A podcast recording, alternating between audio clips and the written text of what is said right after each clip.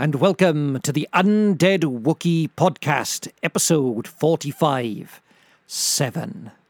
The Undead Wookiee is a fortnightly ish podcast focusing on horror and sci fi, but there will be times where we dip into other genres because here at the Undead Wookiee, our nerdiness knows no bounds. Hello and welcome back. I am very, very excited to be bringing you this episode as we are covering Seven from 1995. And before I introduce my brother from another mother, my regular co host, it's been a little while since he's been on. Let's check out the trailer. Do you like what you do for a living? These things you see? You have to wear blinders sometimes. Most times. Detective William Somerset is looking for a way out. You're retiring. Six more days and you're all the way gone. So how long have you lived here? Too long. Detective David Mills is looking for a way in. We'll be spending every waking hour together from now until the time I leave. I'll show you who your friends and enemies are. Look, I've worked homicide five years. Not here. Now, Ladies and gentlemen, we have ourselves a homicide. they're caught in a game No fingerprints and no witnesses of any kind. Nope. About the only thing we know about that guy right now is he's totally insane. where the price of sin is death. There are seven deadly sins. Gluttony, You're going to come take a look at this. greed, No one touches anything. sloth, wrath, pride, lust, and envy. Seven. You can expect five more of these. Body was found on Tuesday morning. I hate this city. We're gonna get who did this. This will be the very definition of swift justice. There are two more bodies, two more victims. This guy's methodical, exacting, and worst of all, patient. He's laughing at us. he had a gun. He's two murders away from completing his masterpiece.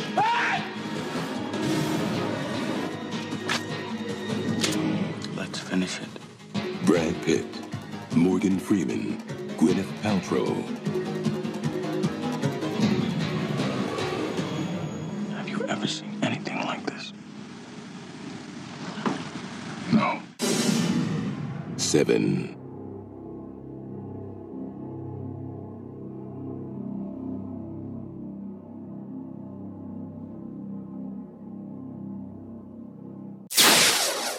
And we are back, ladies and gentlemen, and I am joined by the one, the only, Mr. Leighton Winston. How the devil are you, sir? Hey man, long time no speak. How we doing? I'm okay. I'm okay. And in the grand tradition of your blood alcohol level, where are we today on a scale of George Best to Oliver Reed? Uh, why is it whenever we arrange this, it's always the day after I've gone out. It's, it's always, and it's, we don't do it purposely. It just happens to fall on these days. you know, I, I'm not an alcoholic. It's just that whenever something social is arranged in my life, who goes, hey man, do you want to do a podcast? And we'll do it on this date. And it's always the day after I've gone out. So I'm, I'm okay actually, mate. I'm not too bad. I'm not Yeah. too bad today. I So- think we're going to try and schedule for just after Wales, England, and the Six Nations, about just after the final, the final, the final, the final whistle. Oh man, why do we do it? Why do we do Could you? it? Anyway. Uh, fucking, uh, fucking. Ah. so we are talking lucky number seven. No, no, we're not talking about that pile of shit. We are talking about the classic Seven from 1995. Yeah, I went to the cinema to see this. 1995. Yep. Yep. Wow. Yeah. And it still looks like it could have been released yesterday. Yeah. Yeah. It genuinely, genuinely does. It's, um, it's, um, David Fincher's second film. Don't least we forget David Fincher's second film, Yes. which is is when you look at his canon, you know, um, it's it's safe to say that he's made more than one classic, more more than one bona fide classic. Um, you know, everybody knows the story of Alien Three, you know, and the, the bit of you know the bit of a shit time he went through um, in making, which isn't a brilliant film, far from it. But the thing is, when you're hamstrung by your studio, your producer, and your main star, and you know. It's everything's going to be battling against you, isn't it? Well, he honest. described his experience on um, Alien Three, and it, there's a there's an interview online that you can actually see, and his exact words were, um, "Making Alien Three, I was ritually sodomized for nine months." and it was it was it was shot in um, Shepperton Studios. It was. wasn't It was. Yeah, yeah, yeah. yeah. The sets were massive for it. The sets. and I think part of the sets are still there. Um, Really? Yeah, I think part the- a couple of the sets are still still standing because they are huge. They are monstrous, and they recycle them for different. You know, the, the alien sets pop up in loads of different things. There's loads. right. Yeah, there's still bits kicking about in them. Yeah, but uh, let's get into the numbers. Get into the numbers. Yeah, well, we have got, of course, directed by David Fincher, uh, produced by Arnold Kopelson and Phyllis Carlyle. written by Andrew Kevin Walker, Yeah. uh, music by Howard Shore. It's got a great score. This has got Oh. a superb score. Absolutely unreal score. yeah, Unreal Yeah. score. Um, cinematographer was uh, Darius Khondji. Uh, it was edited by Richard Francis Bruce. Production companies on this were Juno uh, Pix and Cecchi Gori Pictures. Uh, it was distributed by New Line. It got released in September 1995 yeah. and it was made for a budget of 33 million and it went on to make 327. 327. That's not You bad, is it? Yeah, I uh, this this is one of those. Um, if when we look back at the nineties, everybody agrees that the nineteen nineties produced some of the finest films ever committed to celluloid. I mean, when you've got a high watermark of the Phantom Menace, I'm fucking with you. Uh, no, when you when you, Did you hear that then? You could hear that everybody's keyboard go. no, um, when you when you do look at the 1990s as a whole, um, there are films that define um, the decade. Um, Pulp Fiction, for one, um The Matrix, uh, Fight Club. Uh, ironically enough, Fight Yeah. Club. Um, LA Confidential, um, Goodfellas, um, you know, you, you can go on and on and on, but Seven is genuinely one of those films that defines an era. Um, the serial killer has been extremely well represented in cinema. Um, Yeah, there's been one or two films. yeah, one or two films. We talked, one of the last ones we talked about was The Silence of the Lambs. Yeah.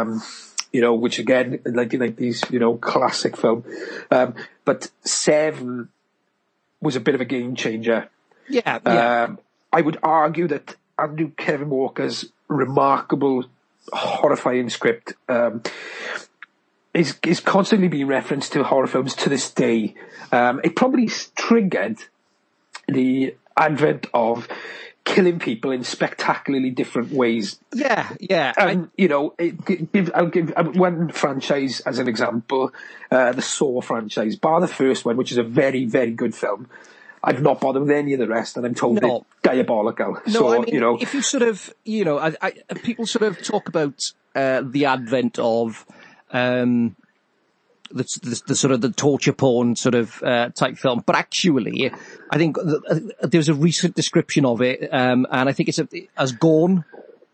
As a gorn genre, sort of, you know, gore and porn and sort of, you know, that sort of, uh, that graphic depiction of bloodshed and torture and Yeah. sort of, you know, it's that sort of, it's, you know, but what Seven does is it actually puts it in a real context. Yes, it does. Um, it, at least we forget, right? People go about, um, when they talk about Seven, they always make mention of the actual murders carried out. You don't see those being executed. No, You no, just, no. you were shown the aftermath Yeah. and you were shown what, and to all intents and purposes, the why. Now, it, that, whilst that, uh, I don't want to confuse people, but, you know, John Doe does have his MO and he explains it. And, you know, rightly or wrongly, he carries out his MO. And, Yeah. you know, it's, um, it's it's in that description when they go to the, the, the crime scenes or the murder scenes, and you see what he has done and associated it to the seven deadly sins. Yeah, you know, um, it's it it it was revelationary when it came out because you had people sat in a cinema thinking, well, how did they do that? You're telling me that man had the dedication to force feed someone to death and Yes. watch them die in front of him. Yes. You know, and he, did that with seven different people. You know, and that in itself, you know, is just mind blowing. Yeah, I mean, you know, obviously this is a film, you know, like I said, it's released in 19, uh, 1995. Um, it stars uh, Brad Pitt as Detective Mills, Morgan Freeman as Lieutenant William Somerset, uh, Gwyneth Paltrow as Tracy Mills, and a certain individual who plays John Doe, uh, a Mr. Kevin Spacey, who has um, subsequently fallen from grace. And yeah, you I, know, I got to be honest, right? Um, I did a piece on uh, Film89 um, .co.uk fairly recently regarding LA Confidential, uh, LA Confidential, and look, Kevin, Kevin Spacey's been accused of whatever he's been accused of. Um, we here now are talking about a film that he starred in. Um, I think if you look at the 1990s as a whole, Kevin Spacey was probably one of the, if not the biggest movie star of that decade I think it's fair to say. um, you look at the body of work that he that he was in, and it's there are some genuinely brilliant films there. Oh, Genuinely well, I mean, if you just say, you know, if you just go LA Confidential, Usual Suspects, Seven. yeah, and then you can put in things like Glengarry Glen Ross, um, the the hugely underrated, The Negotiator with Samuel L. Jackson, Yeah, which I, yeah. I think is a fabulous, fabulous film. Um, you know, and if, if you look at his body work, and he worked with everybody ultimately, you know, um, American Beauty is a brilliant film, you Yeah. know, um, but you know, we're not talking about the whys and what nots here. We're talking about him as Yeah. John Doe in Now- Seven. The other person in this who I almost forgotten that he was in was uh, R. Lee Ermey as the police captain. Yep. Um, the late R. Lee Ermey. I think he was a much, much underrated character actor. Um, I always enjoy Yeah. whatever he's been in. I mean, he, Yeah. I don't think he made some of the best choices in some of his films. No, But- no, but I thought I thought he, he brilliantly set himself up in Peter Jackson's The Frighteners Yes. Yes. as the Yeah. as the shouty drill instructor, Yeah. you know, from the grave. I Yeah. thought that was that was a bit that was a bit inspired. That now, was uh, originally, he auditioned for the part of John Doe. Really, Yeah, he auditioned for the part of John Doe, but um, Fincher thought that um, his audition, he made the character far too unsympathetic. And not that Right. you can sort of, you know, not that there's any kind of sympathy with sort of, um, with, you know, Kevin Spacey's portrayal of, as John Doe. Um, but it was just for, you know, for, it, it was far too cut and dry. right, right. There was no, it, you know, there, it was white, it was black or white. Whereas with, you know, with Spacey's portrayal, Yeah. there's a lot of grey. Yes, um, and I think that's never more evident than the discussion in the in the police car. Yes. At the end, you know, you you do sort of see yourself sort of thinking from his point of view. Yeah. and and you're not necessarily not agreeing with it, but you can see, well, hang on now, he's he's almost justifying Yeah. himself here. Um, but um, yeah, that's, that's I really didn't, I really didn't know that. That's really quite interesting. And then you got uh, John C. McGinley. I love Yes. John. He's one of my all-time favorite character act. I love John C. McGinley. I absolutely from when I saw him in Platoon, um, and then right even up to Scrubs, he was the most bear. You know, he was the only thing that made that program bearable. I, I used to enjoy Scrubs. I thought it was good just to switch off, like you know. Yeah. He's he's in um, any given Sunday. Yes, he's Yeah. oh, he's amazing. He's in in any given Sunday. He's, He's amazing in any brilliant because he, he gets uh, he gets punched he by Al Yes. Pacino, he? Yeah. yeah, yeah, it's a great film. That's, He's- a, that's a great film. He's a brilliant. He's amazing at being a bit of a chameleon, isn't he? Yeah. Because he's actually he's quite a big guy as well. yeah. But he does sort of sweaty, sort of slimy, you know, Yeah. sort of, I, t- I tell you who else is in this film um, as well. He's one of um, he's one of he's one of jo- John Doe's um, victims per se. Is um, Leland Orser. yes, Now he's been in an awful lot of stuff, Leland Orser. Um, he was in The Bone Collector as well with Denzel Yeah. Washington. Yeah. Uh, he was on a couple of TV shows as well. Um, Yeah. that escaped me at this moment in time, but yeah, he's uh, he's been in quite a few things as well. Yeah, I But, mean, he was uh, in um, he's in the Taken films. Yes, yeah, that's Uh, right. He's in the Taken films. Um, he's, and I mean, his scene, and I will get to his scene in this uh, Yeah, later on. this, yeah, but you he know, is, you know. Now, Yeah. the other person, the colossal in this film, Mark Boone Jr. not quite, Shaft himself, Mr. Richard Roundtree.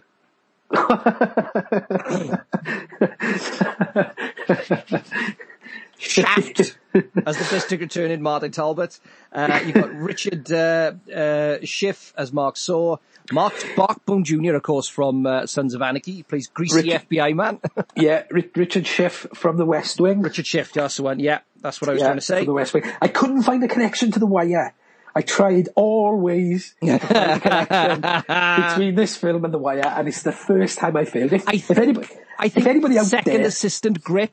If anybody, if anybody listening finds a connection between the wire, you know, a direct connection, not the roundabout connection, because we can do that, but it's a, a direct connection to the wire, then please get in touch with who and uh, let us know, because I couldn't find one. I tried, I couldn't find one, but uh, yeah, it's um, a lot, a lot, quite a lot is is made about. Um, Seven and you know the cast in, within Seven, Yeah. and I've got my thoughts regarding uh, the main characters. You probably got your thoughts Yeah, yeah, regarding the main characters, but um, before we, we sort of get into that, do we want to talk about Fincher, the man himself? Yeah, yeah. Let's, you know, I think he's sort of, I think in so many ways, um, he is, um, he is a true auteur. He is a true, true auteur. You know that you were watching a David Fincher film. Yeah, You look at every single, you know, even, I suppose Alien 3 is probably a, a bit of an unfair, I think you can kind of put that a little bit to the side. But there are touches of him in it. yes, But yes, then when you look much. at, you know, Seven, Fight Club, uh, Zodiac, I think Zodiac is an, in, is, is an incredible, incredible film. I think. I think as time goes on, people appreciate Zodiac even more so when they initially did. Zodiac is it's a film that spans a long a long period, isn't it? Yeah. You know, it's, Oh, yeah. it's not it's not a case of seven days. It's it's a case of a couple of years, and it's meticulous storytelling. It's exquisitely shot. There are some there are some sequences in that film that are digitally rendered which amaze. And they are they absolutely. It's like looking at living, breathing art. And Yes. Fincher is renowned for his use of technology within his films. I mean, even something like uh, Benjamin Button, for example. you Yeah, know, yeah. the, the, the, Benjamin Button is a brilliant film. Is it, is, it, is, is it his best film? No, it's not his best film. But as a as as a as a piece of cinema, there is again there are shots and sequences within that that, are, that Yeah, remain yeah, you know flawless. I mean, um, I mean, Fight Club. I mean, you just look at, you know, you look at Fight Club. It is, I think people can sort of, I think it's a superb film, Fight Club. I think it is a, you know, a, um, it is so well made, and I think you know. Again, that's a completely different pod. You know, that's that's a, you could do three, four, five. you know, you know, you can go on and on and on and on and on. Yeah. But there are moments in Fight Club that are are absolutely breathtaking. Yeah. Yeah. I mean, you, just look at the opening titles in Fight Club for Yeah. start. Yeah. You know, it, it starts from somebody's uh, brain sinew and, you know, Yeah. and just goes from there. I mean, talk about balls of brass. I mean, that's, that's your statement of intent. Yeah, That, you know, that's your opening title sequences. Yeah. And I mean, you know, even the, the so- social network is a phenomenal film. Um, Gone Girl is a terrific adaptation. Gone Girl. I think Gone Girl. People kind of. I think that it's a film that in years to come will be reevaluated because it is. It's a gut punch of a film. Yeah, yeah. I, I actually read the book before the film came out. Yeah. Uh, and it was just one of those ones. I, I, I think I picked it up in like a, a second-hand bookshop. I saw it there, and it was like, "What's this?" Give it a go. Pay a pay a pound for it, you know. Yeah, yeah. And I literally, it was one of those books that you passed amongst friends. Yeah, Have, You, have you read? Have you read this? Have you read this? And then you know David Fincher's making the film, and you go in. David Fincher is making Gone Girl, Yeah. and then watching it, then, and it's just like, yeah, they have to tweak it slightly, but um, I thought overall, on the whole, it was terrific. You know, and like- terrific, terrific film. um, you, you sort of you got Gone Girl, and even his TV stuff. you know, he directed episodes of House of Cards. Yeah. You know, I mean, Mindhunter. Yeah. Oh my God, Mindhunter. The, I, it, season two now, please, immediate. Give it, give me season two. Like, it's just, well, e- there you are. Pretty much the opening sequence of Mind Mindhunters. The first five minutes, I think Yeah, it is. yeah, yeah. Staggering. Yeah. Absolutely staggering, and that that tells you this has got David fin- Fincher's DNA all over it. Yeah. It's just immense. The Yeah. man is such a huge talent. And lest we forget, he started off like as like a, a prop maker on Return of the Jedi or something like Yeah, that. yeah, yeah. Yeah. And I mean, I mean, and then he sort of, you know, obviously his background, his, his initial start in is, is commercials. Hmm. Is commercial filmmaking. And actually, you know, one of the, one of the things that you can obviously say about him is he, his opening is, he, he always opens with a bang. Yeah, yeah. you know, and, And- whether that's the sort of, you know, the credit sequence or, so- you know, it, you know it, he, there is a statement of intent from the beginning. Yeah, yeah. And, you know, at least we forget he worked an awful lot with, um, within, um, the pop music videos as well, didn't Yeah, he? You know, with yeah. the days when millions of dollars were thrown at, you know, the biggest artists to make the best videos out there, you Yes, know. yes. Um, I mean, he did, he did Madonna's Vogue video, right? Do I, do I need to say any more? no. There we are then. There we are. And I am voguing as we speak. Strike a pose. It's, it's not pretty. It's not pretty. But you know, yeah, it, it, there are very few directors, especially this day and age, who have that singular. As soon as you're looking at it, you go in. That's David Fincher. Yes. Yeah, That's yeah, completely. That's Spielberg. That's Scorsese. There's not many directors out there now who have that singular. You know, as soon as you look at it. I think it's fair to say he pretty arrived in feature film, you know, and as a filmmaker, fully formed. Yeah, I would. I would. I would agree with that. I would very much agree with that. And I don't, you know, there are not many filmmakers who do that. There No. are not many who show up. And I don't, and I think sometimes those, I think the day, I think we're kind of at the end of that type of filmmaker. Um, well, yeah, I, I, I wouldn't disagree with that. Um, I still think there are some people still making films. Well, Fincher's still making films to this day, still himself. But I think there are very few directors. I mean, you could argue um, Del Toro probably has a, a visual flair. Yeah. Um, what's the, the the guy who made Gravity? Alfonso Cuarón. Yeah, yeah, Yeah, he's you know the guy who made The Revenant as well. Um, what's his Yeah. name? Ah! Um, oh, yes, give me two minutes. Yeah, yeah, But, I know. uh, Yeah, I, yeah, yeah. I think that's know, a fair point. But like, It's Alejandro Inarritu. there we are. Inarritu. Inarritu. Yeah. Sorry, you know, going know- off on tangents. Now, here's the thing. I think it's. I think we would be totally remiss if we did not talk about the opening credit sequence to this film. yes, and I before we started doing this, I sort of prepped myself. I go on my notes as normal and all the rest.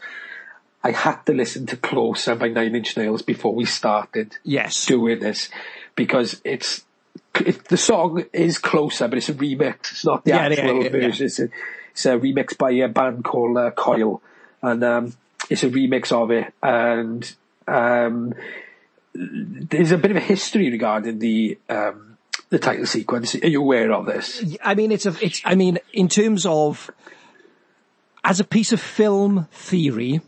Okay. Yeah. this sequence, this this opening sequence, and it is is mind blowing. It, I, I, as a sort of as a bit of a as a bit of a nerd who quite likes this kind of stuff, Yeah. there are so many things, and it's only sitting down. I think I went back and I rewound the opening and watched it on YouTube I think it totaled about 12 times. I made my own notes and I went away and sort of looked at it, looked at different things. It is mind blowing. It was voted the third greatest opening credit sequence of all time. Just behind, listen to this, Hard Day's Night. Right. I would Yeah. I would completely agree with that because I, I adore that film. I adore it. And Saul Bass's Vertigo. I was I knew it was going to be a Saul Bass. It had to. That Saul Bass title had to go in there. Yeah. Had to. Yeah. Now, the the sequence is directed by a guy named Kyle Cooper. yeah. Now, Kyle Cooper, um, he worked for um, somebody called Greenberg Associates, um, and essentially, what we have within this film is it's you know it, it's almost like it's like a short story, but it's told in vignette. So Yeah. you get the entire film in vignette. And what we have, you know, we're following John Doe's, uh, you know, hands essentially as he makes the the entries into his diary and things. But before that, we get an opening scene. We get that opening scene with a film uh, where, where we get introduced to sort of uh, to Brad Pitt's uh, Mills, and we get uh, introduced to uh, Morgan Freeman Somerset. And what that what it does, that opening, that, that opening bit gives us this, um, we get the chemistry and we get the relationship between Pitt and Morgan Freeman where they are butting heads straight away because they are, The, they, the tone. It's the tone, isn't it? yeah. And then we know that as an audience, we're going to invest in their relationship. And then what we get then, we get Morgan Freeman's character Mills when he goes back home and he has spent that day surrounded, because this is the other thing as well. We don't know actually what city this is set in. It's not named. It's anonymous. Yeah. So he spends his days and he spent how many, you know, 20 plus years surrounded by hopelessness, desperation, Yeah. you know, just the dark, dark, the, you know, the, the dark, the darkest of dark, you know. Yeah. And then he, he has his sort of, you know, he sets his metronome. Yeah. So you get that hypnotic click, click, click. And then you think that that's going to be his rest. Yeah. But actually, what we're then catapulted into is John Doe's mind. You know, we are we are straight into um, that. You know, this short story, this vignette, and one of the things Kyle Cooper talks about. There's a really, really good quote from him. He says. Um, uh, I was really into horror movies when I was a kid, and I used to get frustrated when they'd hold back the monster to the very end Yeah. because it's the classic Corman thing. Don't show Yeah. the monster. Yeah, Um, yeah. You know, and it occurred to me to get an idea of the killer before they finally catch him. You know, so we wanted to get the audience curious about what this guy was going to, and, and the fact that he has to be super, super evil. And like this film, if you look at the opening of the just if you just looked at the opening credits for this, if you wanted to teach somebody about the conventions of the psycho thriller, the uh, the serial killer movie, the the conventions of it, you know, you've got the eerie, you've got the eerie music, you've got the Yeah. fast paced music, you've got the breathing. Yeah. You listen, you've got the breathing, you've got the heartbeat, you've got the creaks, you've got dim lighting, you've got montage, you've got quick shots, you've got quick Yeah. It's all there. And then you sort of, you know, you, you go into like the mise en scene of the, of it.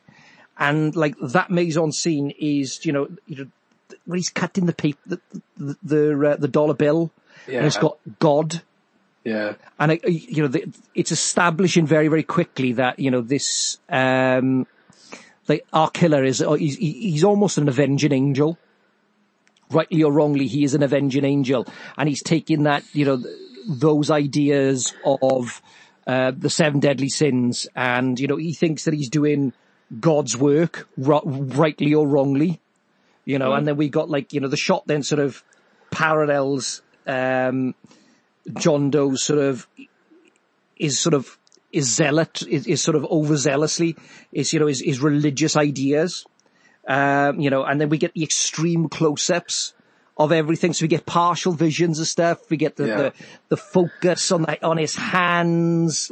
Yeah. Um, you know, you can see the st- the detail on the stitching Yeah. you get these disturbing images where he's cutting, you, and, and then you get the bit where we see he's cutting his his fingertips off. Yeah, yeah. And that again is what we were, you know, which is a direct reference then to um, what you would call um, oh, it's called Chekhov's gun. Right. Uh, uh, do you, are you aware of the theory of Chekhov's gun? No, no. Well, the idea behind Chekhov's gun is that you, if you remove everything that has no relevance to the story, right? So if you say, so if you say in the, so you show us something in the first chapter, there's a rifle hanging on the wall, yeah? So in the second and third chapter, it must go off. So if, if it's not going to be fired, it shouldn't be hanging there. So like the best example of Chekhov's gun, uh, is Shaun of the Dead. It's a brilliant example because they drink in the Winchester. Yeah. There's a Winchester rifle on Ah, the wall yeah, in the yeah. first act. Yeah, and then in the yeah. third act, that Winchester rifle goes off. Yeah. So yeah. it's there. So like, for example, when we see like the fingertips Yeah. being cut off, when we see, uh, Fingerprints, not fingertips. fig- yeah, the fig- yeah, the fingerprints, sorry, being cut off. You see his notebooks, his scrapbooks, Yeah. all of those things. It, you know, it, it is an absolutely, it's, it's incredible. Incredible. It took Cooper two days to film all of the footage that he needed, and it took five days to edit together. Yeah. Now, now film editing is a is a. Um, it used to be the case that the filmmakers would just shoot the film, then they would edit. Now, more modern technology allows for editing to be done the same day of the shots. Yes. Yeah. So uh, editing can be a rolling process, which um, some some filmmakers like to leave everything till the end. Some like to do it as they go on.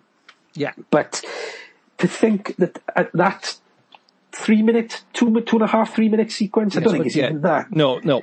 Is you know took five days to piece together to go into what what into a film which is what two hours long. Yeah. But that, Yeah. that two minute sequence took five days to piece together, to edit and score and put everything in together. You Yeah, know, yeah. that that is dedication above and beyond. Yeah. It- And I it mean- really truly is. And if you think I've just rambled on for like the best part of like two, three minutes about the amount of theory that is crammed Yeah, into that sequence. yeah, Um, and it sets the tone, doesn't it? And in fact, absolutely. I think it's fair to say that for a very long period of time, Seven set the tone for a number of films. And Oh, a number, God, you know, yes. you know, just, you know, even if we look at music as well, you know, obviously we, you, you look at the influence on, uh, you know, Marilyn Manson, for example, you look at the Beautiful People video. yeah. It, yeah, it, it could be straight from Seven. And when did that come out though? Was that ninety six? It's after, it's after seven. It's after seven. 97, 98. Sure. Yeah, I think so. I think it is. We'd have to check up on that. You know, Let's have a little look here. I got it coming up here. Uh, it was released in nineteen ninety six. see? see, see, see. and it was funny enough. It was produced by Trent Reznor. Funny that. Funny that, isn't it? Who would go on to be a Fincher alumni. Yes. Um, oh, he won an Oscar, didn't he? Trent did. Reznor won an Oscar for the soundtrack for The Social Network, Yes. which blows my mind. Absolutely blows my And I love the fact he's actually, uh, Trent Reznor provides some of the mu- uh, works, provided the music for the Ken Burns documentary on Vietnam, on the PBS yeah, documentary. yeah, yeah. Did, did um, Atticus Finch as well? Oh, Att- Atticus Ross, Atticus Finch. What the? I, I, yeah, Atticus Finch was in a, To Kill a Mockingbird. I don't think he, uh, I don't, I don't think he did that one. No, I meant Atticus Ross. I meant Yes. Atticus Ross. And Yo-Yo Ma me. as well. So that, there's a, there- what a fucking combination. Trent Reznor and Yo-Yo Ma. Oh my god, that's proper bizarre, that is. And Ken Burns. That Vietnam doc. Have you seen it? Yes. Oh my god. Wow. Yeah, yeah. I, uh, but do you watch it on TV or have you seen it on Netflix? Um, I got it on Netflix, so I've watched it all in one go. Right, because I was going to say the Netflix version is longer than what Yes. the BBC one was. It's got more footage in Yeah, there. yeah. Wow. Just It's- wow. It is. Startling stuff. Startling. Um, anyway, let's get back on the seven. Yes. Have So we, have we, have we finished theorising? I think we have. Yeah, I think it's fair. I think it's fair. Excuse me, creepy dog. My dog is very old. Yeah. And she is proper struggling, so. Yeah, my old dog had to go downstairs earlier because just he's, he's at that stage now where he's he's just farting, and it's it, it it's it's just horrific. Ugh, So lovely. down you go, Reen. Yeah. Henry, get downstairs. Yeah, no, he, she's uh, she's very old. She she feels very sorry for herself constantly. Oh, I so, love her. uh, yes, Right. Now, this this is a film that, again, very similar to Blade Runner, is very wet. yeah, and I, I harking back to what you said about the the city. Um, you know, the, the anonymous city. Yeah. Um, what I think it does, and not not not necessarily a lot of films actually show this. It it shows the the, the, the, yin and yang that that exists in cities. Um, I mean, it, it this film shows the poor of the poor, and it shows the wealthiest of the wealthiest. Yeah. Um, you know, nobody nobody's impartial from death in this film. No, you know, no. you know. Um, but it sh- it represents w- what a city is, you know, and it's living, breathing entity, you know. Um, you know, you, you total cross pollination of um, race, Yes. religions, and Yeah. everything, you Yeah, know, mixed yeah, yeah, together yeah. into like this horrible little wet spot, isn't it? You know, because as you say, it, the film is t- is completely rain soaked. You know, it could compete against Blade Runner for the amount of rain there. Yeah. You know, Yeah. and it's it's quite ironic, really, because um, as the film progresses, at the end, don't forget the end of the film, right, is natural light Yeah. pure natural light. So to go from a rain-soaked, sodden uh, city to this wide open vista of just pure natural light is quite jarring in a sense because um, everything that's gone before has been so dark and so bleak and so Yeah. unrelenting. Yeah. You know, not not that the ending isn't bleak and unrelenting in any way, shape, or form. Are you t- I, I think it's a perfectly upbeat ending. It's, I think it's a feel good. It's a feel good all round. Yeah, and at this point, we sh- we should be going. There are going to be spoilers Yes. aplenty. Do you So know you what? had- I actually saw this in the Coliseum in Aberdeen. All right, yeah, Yeah. And I remember sitting there watching it, and at the end of this film, nobody moved. That happened when I went to see it. The film Nobody moved. no, no. The, the, the film finished. The titles came up because the first name on the title at the end um, is Kevin Spacey as John Doe, isn't it? Yeah, yeah, yeah. And that that um, Bowie song kicks in, and if, if I remember correctly, the, the title scroll the, the the ways they whereas normally they scroll up, they scroll down. Yes. Yeah. Yeah, and the film finished and nobody moved. And No. everybody sort of like looking around at each other. And it's like, right, let's get out into the normal world. please, please take me back into your loving embrace. I mean, it's, um, I, I, I always remember after going to see it, being in work and talking to some old codger that I worked with, and they said, oh, I went to see that film Seven. Bloody rubbish. I went, pardon? Bloody rubbish. Nah, it was rubbish. Me and the wife hated it. I'm like, really? No, rubbish. It it it it it, it was uh, depressing, bleak, you know. and it's like it's like yeah, but that that's the point of the film, you know. It, it, films, yes, they are there to, to, to cheer you up and make you laugh and sing and cry and everything. But there are also films out there that points the spotlight back on you Yeah. and you work that you know your work worst possible recesses Yeah. and it shows you and I just remember thinking you really don't see the wood for the trees here you No, know no, there, there are some people. I mean, it was very, very interesting watching it in a big, you know, because I mean, the, you know, the Coliseum of Aberdeen is a big theatre. You know, it's a theatre at the end of the day.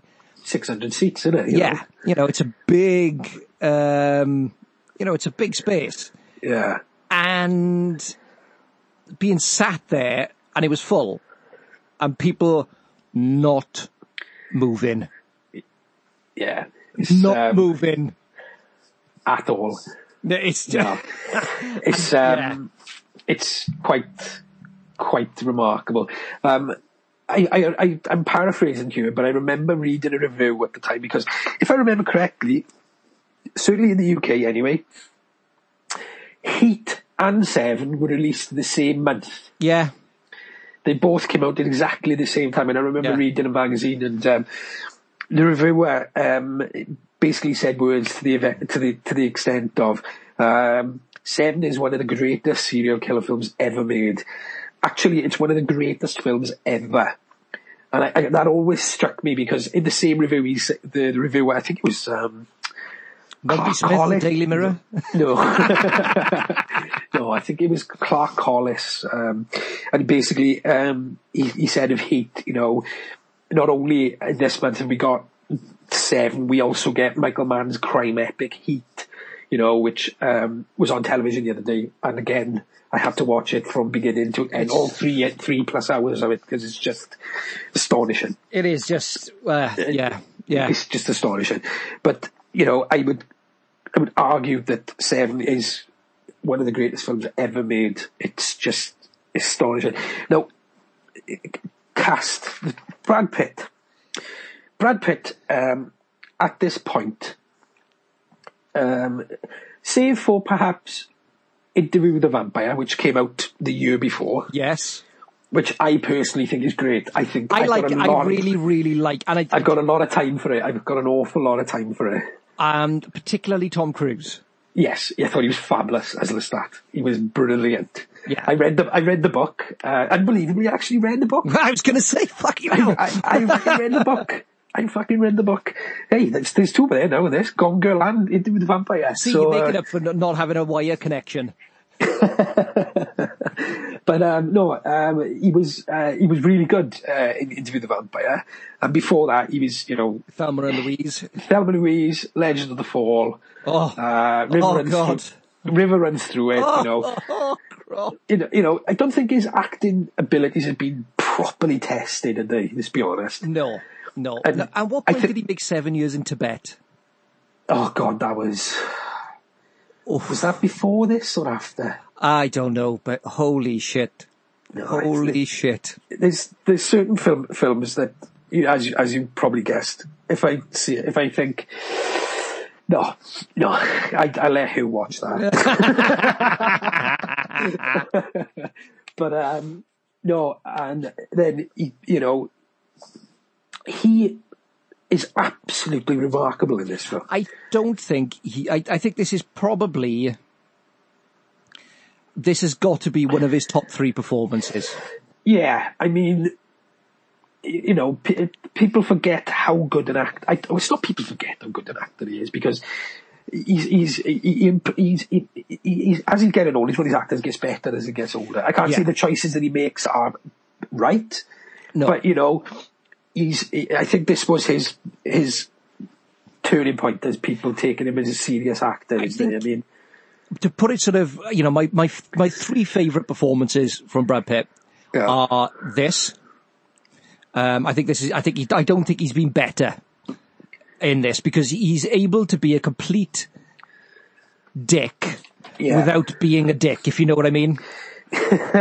yeah, you know, he, and, and, and the the scene where he's sort of he's in the in his book, uh, in his book in the car, and he's reading, he's trying to read Dante, yeah, and he's just fucking fag, fucking, Yeah. and he slams the book down, and then there's a knock on the window, yeah, and the cop has, uh, and the the the, the, the police officer has brought him the cliff notes. yeah, yeah. The, dummy's guide, isn't it? Yeah, and then Yeah. when he gets he comes into the office, he just takes it out of his jacket pocket and puts it into the desk so so Somerset doesn't see it because Yeah. you know, and, you know. I think the scene, and, I- and it sort of feeds into another scene in this is the scene in the library with Morgan Freeman where he's doing, and you got all the security guards playing uh, poker and the classical music is playing. yeah. I think it, it's a it, there's a brilliant juxtaposition between sort of almost like the old world and a new world. You know, the old cop and the new cop. Yeah, Whereas yeah. he sat at home watching basketball, Yeah, and then you got Freeman there, yeah.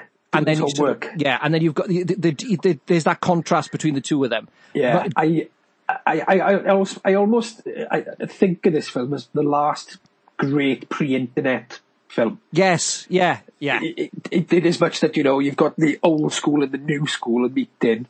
Well- and you know the the marriage almost being made. Well, did you see in the office? There's a typewriter. Yeah, yeah, yeah. Well, He's using the typewriter. uses yeah. He's, he's using the typewriter. But like you know, for the, for me, I think Twelve Monkeys is another fantastic performance from, by Brad Pitt, Absolutely. and, and then obviously Fight Club. Yeah, Tyler Durden. I, always think of Fight Club.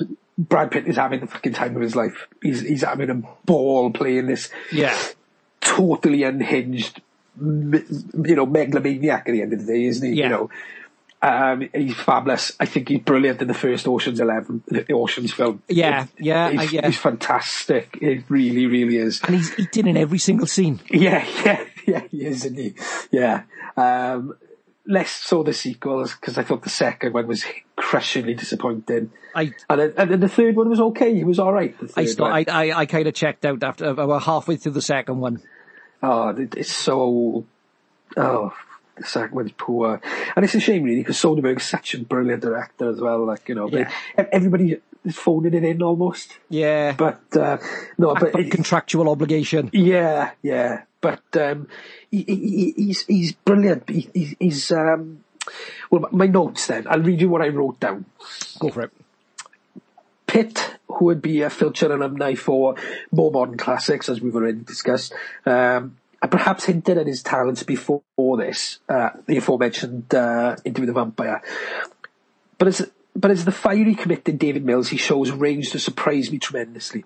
His keenness, improvisa- improvisation, um, can't even say that word, uh, impulsive nature, held Yeah. against uh, his reactions to the unbelievable circumstances thrust upon him, uh, diverts attention away from his obvious pretty boy looks. Uh, a personal high point is when he kicks the door open for me personally of John Doe's apartment. Yes. And then he's dra- and he's he's drags it, the homeless person, you know, as to his justification, you know. Yeah. And then you saw the person and then he did this, isn't it? Um, but then when he's having a bollocking off Morgan Freeman, then then the paparazzi comes in, it turns out to be John Doe. John Doe, yeah. Yeah, but what when he says, he goes, I'll have your fucking badge, pal. And he turns around he goes, M-I double L S, fuck off. and the way he, way he said it, like, when I first saw that, I burst out laughing. Yeah, It was yeah. funny. And it was funny, but of course, as the film develops then and they get into his apartment and then he, you, they come across the, the paparazzi photos themselves. Yes. And you could almost see the, the, the colour drain, even though they light in, you know, his, his red Yeah. lighting, and you could, you could almost sense the colour draining from his face. Yes. You know, that he was in that close proximity. Yeah. And I think Pitt is brilliant. He is brilliant. Yeah. And, you know, I think probably this probably set his career pushing forward the way it, it went ultimately. Yeah, oh, yeah, I completely. I think this is the springboard to actually people thinking he is more than a pretty boy. Yeah, because he, he, he long had um, that Robert Redford tag attached to him, didn't Yes. he? You know? Well, hence the river runs through it. yeah, and you know, um, whilst there's no denying the man is fucking handsome, right? There's no denying it, right? But the thing is, I don't think he, Bastard.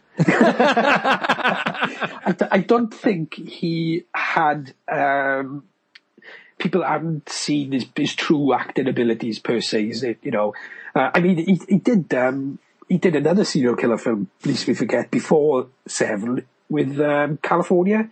With, Oh, yes, yeah, great film. Great Juliette Um, Lewis. Juliette Lewis, isn't it? Yeah. You know, and I, I actually quite enjoyed it as well, if I'm honest. It, it was a bit grungy, you know, but then Yeah. I think that was post Tarantino, isn't it? You know, Yeah. Reservoir Dogs had come out to this point, you know, and we hadn't yet had Pulp Fiction, you know. Yeah. But, um, you know, he, he, he, you know, sort of hinted at it, but then Seven comes in the end. He's, he's put through every single emotion conceivable, isn't he? Oh, Let's I be mean, and, and I mean, let's be fair. that you know, let's jump ahead to that end sequence. we, we've got to, have we? We've, we, we've got to. I mean, you watch Brad Pitt in that, that, that sequence alone when Somerset opens the box, turns, realizes what is about to happen, and is pleading with him. And Brad Pitt literally, his world crumbles. You see Well- it. it. You see it in physical form. And I mean, let, let, let, let's let's put this in contrast now, right? The box gets. I mean, he's got a temper anyway. The character Yeah. Mills has a temper anyway. yeah. Somerset opens the box, Yeah. and then you realise not only is it the severed head of his wife, Yeah. It's the severed head of his pregnant wife. Yeah, yeah. And Spacey's delivery of, oh, you didn't know, is, oh my god. And you see Pitt's face, and he, and he literally, and if, if an image flashes on screen Yeah, of, yeah. of his wife, doesn't it? Yeah. And li- you literally just see the, the world collapse, don't you? And you see it, and, you know, part of you's going, fucking kill him. Do it. Get your revenge, isn't it? But Yeah, the oh, is, completely, when completely. it when it when it, falls into that everything, and you think, oh my god, and kudos has got to go now, right? To Spacey, to Morgan Freeman, because Morgan Freeman, right? literally, as he knows, you know, he can see John Doe has won here. yeah, yeah, He's yeah, got the, he has, as he says, he has the upper hand yeah. and you know, and he, he's pleading, isn't it? And it's it's it's remarkable. It's an absolutely remarkable. And I've often wondered, right? I don't. I I, I I'm usually for this. I I would look into. Um, how sequences were shot and how they did X, Y, Z. Yeah, yeah, yeah. With with this, I didn't because if I found if I looked into the mechanics of the scene, you know why Fincher did it this way, why he had that angle, why I'd probably look at it in a, with another set, you know, with a different set of eyes, and I don't want to lose the impact yeah, yeah, completely, completely. because you you do become emotionally attached, don't you? Because oh yeah, you know, for the last, what was it, 15 minutes, you know, Yeah. from, the mo- from, from the moment they leave the police station, yeah, they've got a helicopter following them, but the thing is, that is pretty much three actors acting and against each other. if you think about it, it could have been um, Brad Pitt's sort of moment there. Could have quite easily handled badly with a different director. Quite Yeah. easily could have been a William Shatner Arthur Khan moment, couldn't it? yes, yeah, and not quite the analogy I would have used, but um, Come on! Sorry. right, all right, calm down, TJ Hooker. Whoa. But um, Let's just reattach that hairpiece for you. yeah, it's just, I mean, my mother actually met William Shatner. Have I ever told you this? No. they went. My mother and another half. They went uh, to the uh, west coast of America, right? They went to San Francisco and they Right. did up to Hollywood, right? And they thought, let's do one of those star spotting tours. Yeah. Uh, you know, where they literally jump on a Yeah. bus and they go, oh, that's like uh, uh, fucking Arnold Schwarzenegger's house, Yeah. you know, you know, all the rest, right? And literally, they stopped on a sidewalk, and Bill Shatner got on the fucking bus. Hello, everybody. I'm making a TV show uh, about celebrity or something like that. And he had a fucking film crew behind him. a fucking Captain Kirk was on the bus with my mother. Ma- uh, do you know, do, do, you- since we're talking Bill Shatner, the Shat, um, do you know who he's really good friends with? Go on. Uh, um, uh, Henry Rollins. Henry Rollins goes to Bill, Bill Shatner's house once every year for the first Monday night game, uh, Monday night NFL game. The first, and he's been doing it for the last 15 years. Henry Rollins is on two of his albums. Oh my god. Mr. it's- Black Flag. Uh, who in Heat, funny enough. Yes, he is. He is in Heat. Um, but uh, William Shatner, fuck, you know, that's mental. That's almost as good as Trent Reznor and Yo-Yo, uh, Yo-Yo Ma. Yo-Yo Ma. you know, combinations you'd never make, isn't No. it? But um, anyway, Pitt, uh, is it his best film? It's up there. It's possible. I mean, he's quite remarkable in Benjamin Button um, for different reasons, isn't he? You know, Yeah. um, yes, technology is uh, on his side an awful lot, but you know the film itself is just um, remarkable. But um, I think Pitt really did reveal to the world the, the, the actor that he can be or could be, and, and, Yeah. and is, you know, ultimately, you know, um, is remarkable. Morgan Morgan Freeman. Um, look, everybody has a preconceived. I, I personally think everybody probably has a preconceived idea about Morgan Freeman. Yes. You know, the um, I'm Morgan Freeman. I think is, everybody can imagine that voice now, can't Yeah. they? Yeah, right. that's it. But the thing is, I think because at, at this point, I think he was a double award uh, Academy Award winner. Didn't he? You know, yeah, one I think for Glory. Glory and Unforgiven. Yes. Yeah, oh, Unforgiven. What a fuck. There's another one from the 1990s. Yeah, yeah.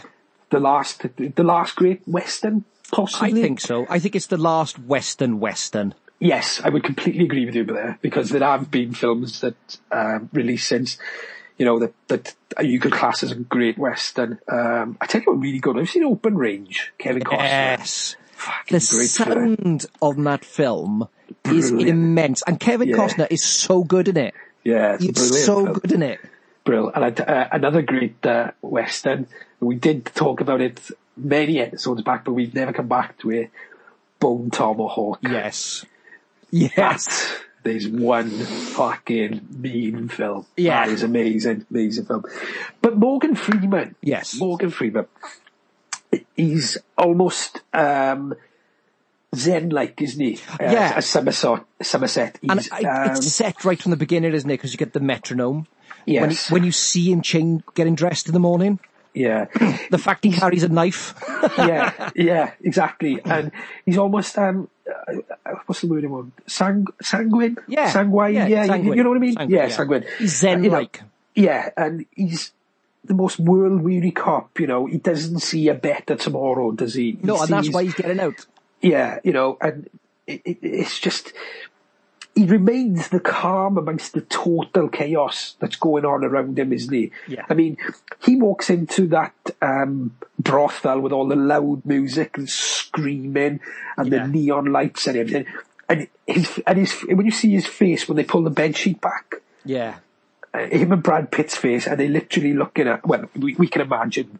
We, Yeah. we we can think we can imagine, but you know what are we actually? You know what is he actually seeing? Yeah. You know, and he's just he- he- he's, he's thinking outside the box. He's he's he's, he's clearly an educated man, isn't Yes. he? You Yeah, know? completely. He's, Completely. he's, he's more he's more teacher than detective almost. yeah, yeah, yeah.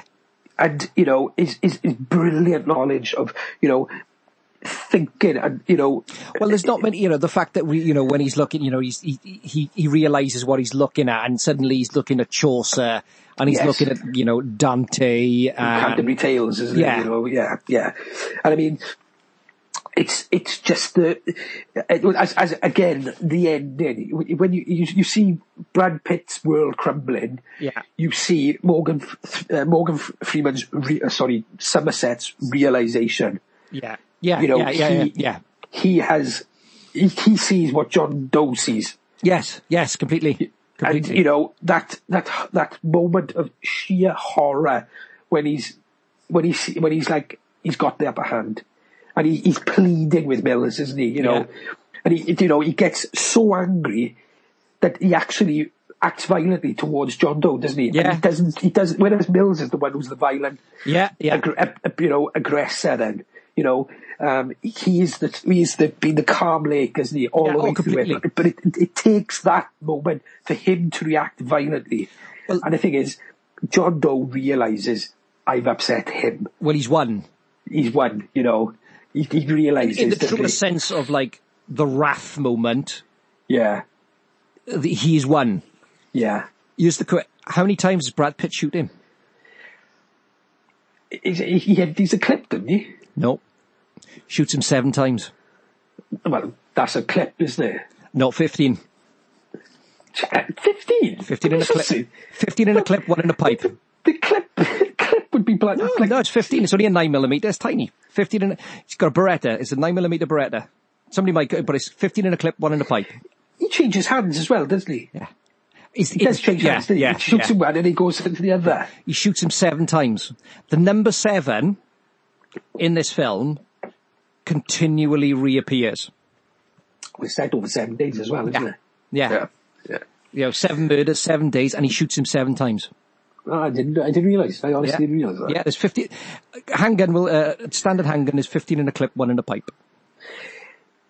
Have you ever? I don't know whether what what version of uh, this that you have, or if you own it. Yeah, I got it, yeah. I've got the original, um, not the original, but the DVD, the two disc DVDs. It's got the uh, deleted scenes. Have you ever seen the original ending for this film? No, and I tell you why. I've purposely avoided it because I think the theatrical ending is stunning, and I didn't Yeah. want it. I didn't want it changed. Yeah, I, I, I actually this I, I, years ago I looked at the extras because do you remember when they used to make extras and the extras Yeah. would be a selling point? Yeah, yeah. I I don't think it happens as much these days. Save No. perhaps like the Star Wars, the newer Star Wars films, where they have these these- these documentaries attached to them. They're just fucking breathtaking. To Yeah. be honest with you, there's um, the, the the the original ending. And I, this was actually sent out to test as well. Yeah, yeah, Um, yeah. after what happens to uh, Mills and Somerset and John Doe, it showed Somerset moving out to the city. Yeah. And he buys buys a, a remote house. Yes, yeah, yeah. yeah. I, I've heard of. it, I've never looked at it. Yeah, Yeah, and it actually shows, and it's got like um, like a positive message at the end of the film. See. And it and the, and the, the test audience came back saying, oh, I, I loved the film, but I didn't like the ending. And they weren't talking about the head in the box. They were on about Yeah, the happy yeah. ending that was Yeah, attached yeah, to it. yeah. So the, the studio now and Fincher brilliantly go, we'll fucking take it out. We'll end the film, you know, with Brad Pitt in the back of a police car being Yeah. carted away. yeah. You know, and Morgan Freeman, he does have a, a voiceover at the end, doesn't he? You know, you know, It's Morgan Freeman. Yeah, of course. I'm Morgan Freeman. but um, yeah, they took it away because the the test audiences didn't react to it. No. Which you think, no, right? We're talking about one of the darkest scripts ever issued Yeah. in Hollywood, right? Yeah, And yet the test, God bless whoever those people are, or, you know, or the de- religious deity to those people who said, or they're a room full of people having a very bad day. yeah, yeah, and let's get rid of the happy ending. Let's leave it as it was. I mean, that's that's just that's Yeah. just fabulous as far as I'm concerned. I mean, I think we need to talk about obviously the seven deadly sins, and of course the first one is gluttony, yes, where the man essentially just eats himself to death, and he kicks it. And it's the fact that what actually kills him is he kicks him in the abdomen, and he explodes. internally. Ugh. Oh. And as Brad Pitt himself says, when he's examining the room, he goes under the table. Yeah. And he lifts the lid off, or lifts the towel off the bucket, and he, Yeah. and, and Somerset goes, "What is it?" And he goes, "Fucking vomit." that line has always made me chuckle. You know, it, it what is one of the bleakest, you know. It's just, films and, ever. and- and even at the autopsy where they says it takes four of them yes, yeah, to lift him, yeah, uh, you know, and then we get Greed, which is the lawyer, um, you know, who slices off his love handles. yeah. Obviously, again, pound, pound uh, of flesh in it. Pound of Flesh, Merchant of Venice, Yeah, yeah. you know. Um, now, Do you know that's just sorry, just that sequence? Do you know when she says um, the eyes are, are highlighted, isn't Yes, it, on yeah. the, the picture? Yeah. and then they, they show her the room and they cover over the body with like a with like a fucking uh, Oh, yeah, post-it note, innit? Yeah, yeah, It's like a post-it note, right? I love the way she goes. The picture, the, the picture's not the right way round. And I'm looking. I, I, every time I've seen that film, right? Yeah. I've looked at that picture and gone, how the fuck does she realise that? Because the picture is so abstract and it's, it's, it's, it's, it's, I can't Yeah. even begin to describe it, but the No. thing is, how would you even realise which is top and which is yeah, bottom? yeah, yeah. It fascinates me. It fascinates me. And then we get Sloth. Now, the Sloth is obviously the man who squandered his potential, you know, he's the drug dealer, Yeah. um, you know, and he's the one tied to the bed. Yes. Now, Yes. I've, there's been, there's been only one other occasion where I've openly screamed in the cinema. Please tell me the other one. The others, with Nicole right. Kidman. Yeah. With the bit where she lifts the uh, the the veil off, and it's the little girl with the old woman's face. I, I, don't- I think I've only ever seen that once, if I'm honest. Well, my exact words were "fuck my ass."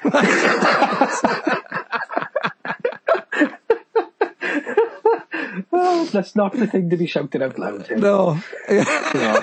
fuck my ass. No, I, I remember in the cinema the, the build up in it because it, when they start going through the room and they got a SWAT team yeah, and the fucking air fresheners everywhere and you just knew something wrong Yeah. was about to happen, wasn't it? And even though you knew something is coming, there's no way they're going to let this scene go. Yes, that you know the guy's sheer physicality was repulsive enough. Yeah. When he breathes out, Yeah, right. Yeah. it's it's almost like the head in the boat in Jaws. Yeah. You know it's fucking. You know it's fucking coming. You know it's coming. Now, I said I watched this in the Coliseum, right? So I was in the ashtray. Up, I was in the, I was in the balcony watching this, right? Yeah. And obviously it, was- it was it was packed. He breathe, he breathes, Yeah. and then this little voice from downstairs in the thickest Valley's accent goes, "Jesus Christ!"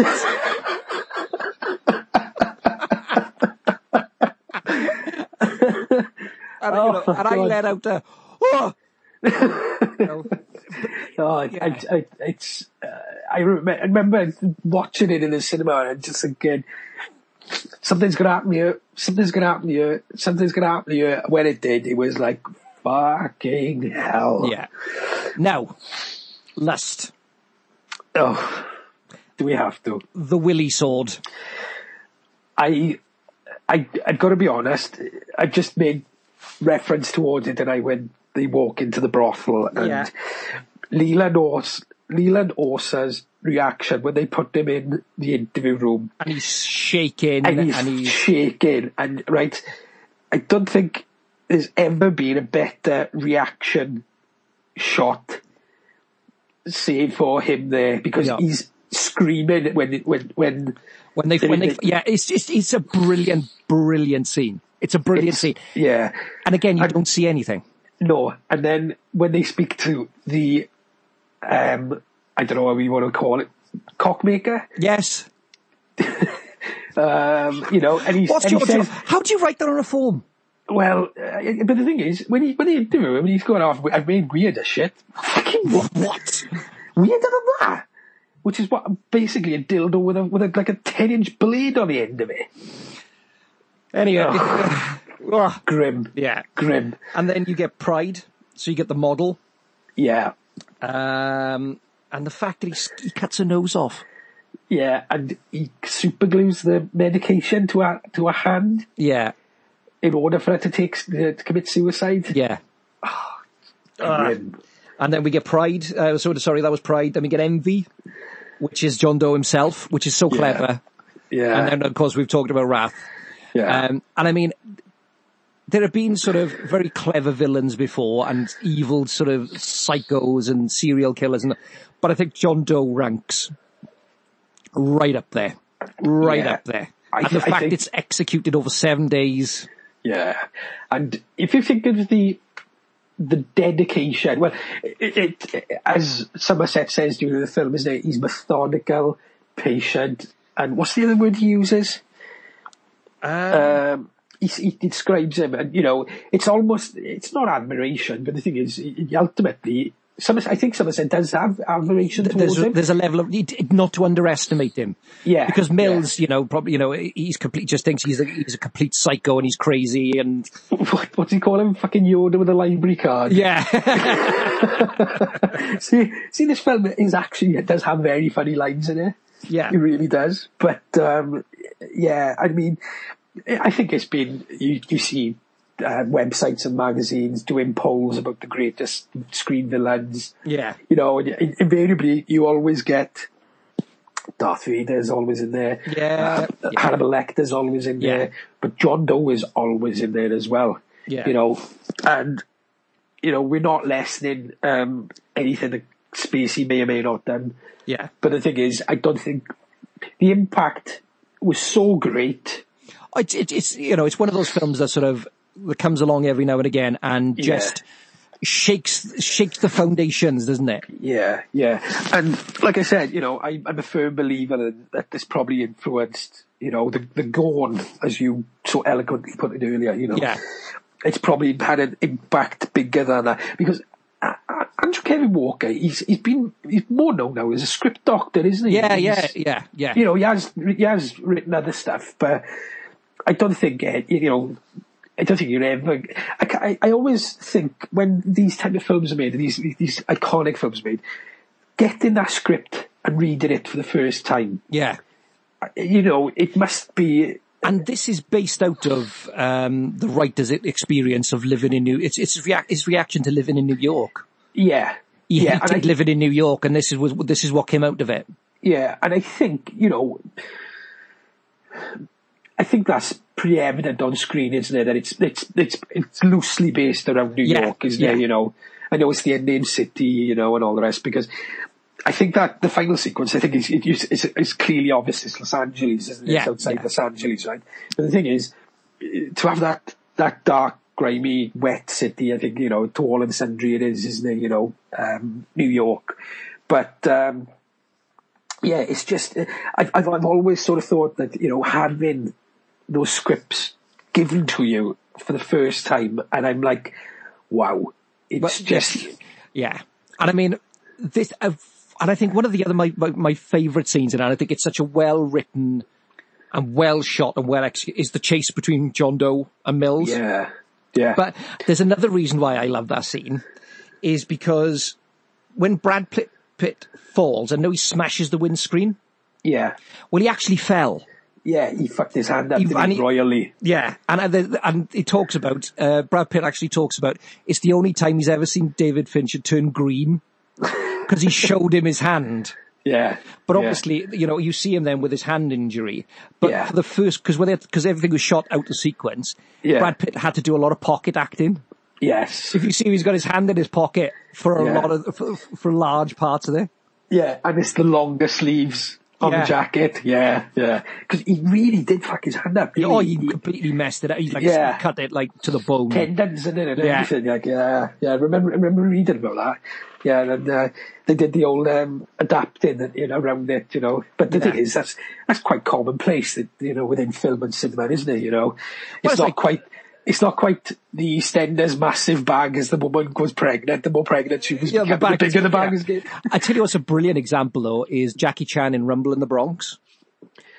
He broke his ankle and like not just like broke his ankle, you know, bit of a bit of a little, little bit. He fucking broke the thing, right? so do you know what his answer was? Paint my cast like part of my trousers and my trainer. and he's still can't. You know, do you know what? I, so, so pr- like eighty percent of that film, his other trainer is a cast. That's crazy, you know. Well, the thing is, the most, uh, uh, as we sat here, you know, discussing now, the most high profile example of that is Tom Cruise, isn't it, in the latest Mission Impossible film? Yeah, You know, and fair play to Chris McQuarrie, he left that fucking shot in the film as yeah. well. I, yeah. I, would be a bit annoyed if he didn't take it out, mind you. Yeah, yeah, and, and in fairness to Tom Cruise, you know, he, he he does the jump, and you see him getting up, and he's limping away, and you're thinking to myself, "Oh my god, he fucking broke his ankle on screen there." Yeah. oh, grim. Yeah. Fabulous film, by the way. Yeah. absolutely I, I, fantastic. I, I film. will get round to seeing it. I will get round It's to it. it's remarkable. It's the, Now- in fact in fact it's the last. I can't remember the last time I came out to cinema when I was exhausted by what I'd seen on screen. Hmm. It's that exciting. Yeah. Genuinely, genuinely. So, we've covered a fair amount. What are we missing? The security guard who plays the music in the library Yes. was the original bus driver in the movie Speed. He's the one who got shot and they have to take off. Yes. Yes. Yes, he is. He No, genuinely yeah. I know, I know, I know. Um, And I mean, I think it's unfair as well because we mentioned Morgan Freeman's performance in this and, and, and Yeah. Brad Pitt, and you know, and of course uh, Kevin Spacey's. But actually, I think Gwyneth Paltrow does a very good job in this. She does, and she's not in it a, a great deal, is she? Let's be honest. No, no. But um, you know, she's clearly besotted by her husband in it. Yes. Um, you know, he's the one who's pushed for the move. She didn't want to. Uh, and, you know, to, to have a shoulder to cry on and, you know, reaching out to Somerset. yeah. Uh, you Yeah. know, she's really, and, and I don't think, I, I don't doubt Gwyneth Paltrow's an actor, actress at all, as an actor rather. Um, you know, she's, she's very good. She's very good at what she does. Um, But it, Brad you know, Pitt described her character as the only sunshine in the film. I would completely agree with that. I would completely agree with it. But um, yeah, um, she's she's she's great, and she's you know, ultimately she does have a couple of weighty scenes, doesn't she? Yeah. You know, Oh yeah. and you know, again, your mind is left to figure out what happened to her. You know, Yeah. and you know that thought in itself is t- is is horrifying. You know, but uh, no, she's she's she's terrific. She is terrific. Now, Brad Pitt also talks about taking this film for a very, very particular reason. To escape the cheese after he made Legends of the Fall.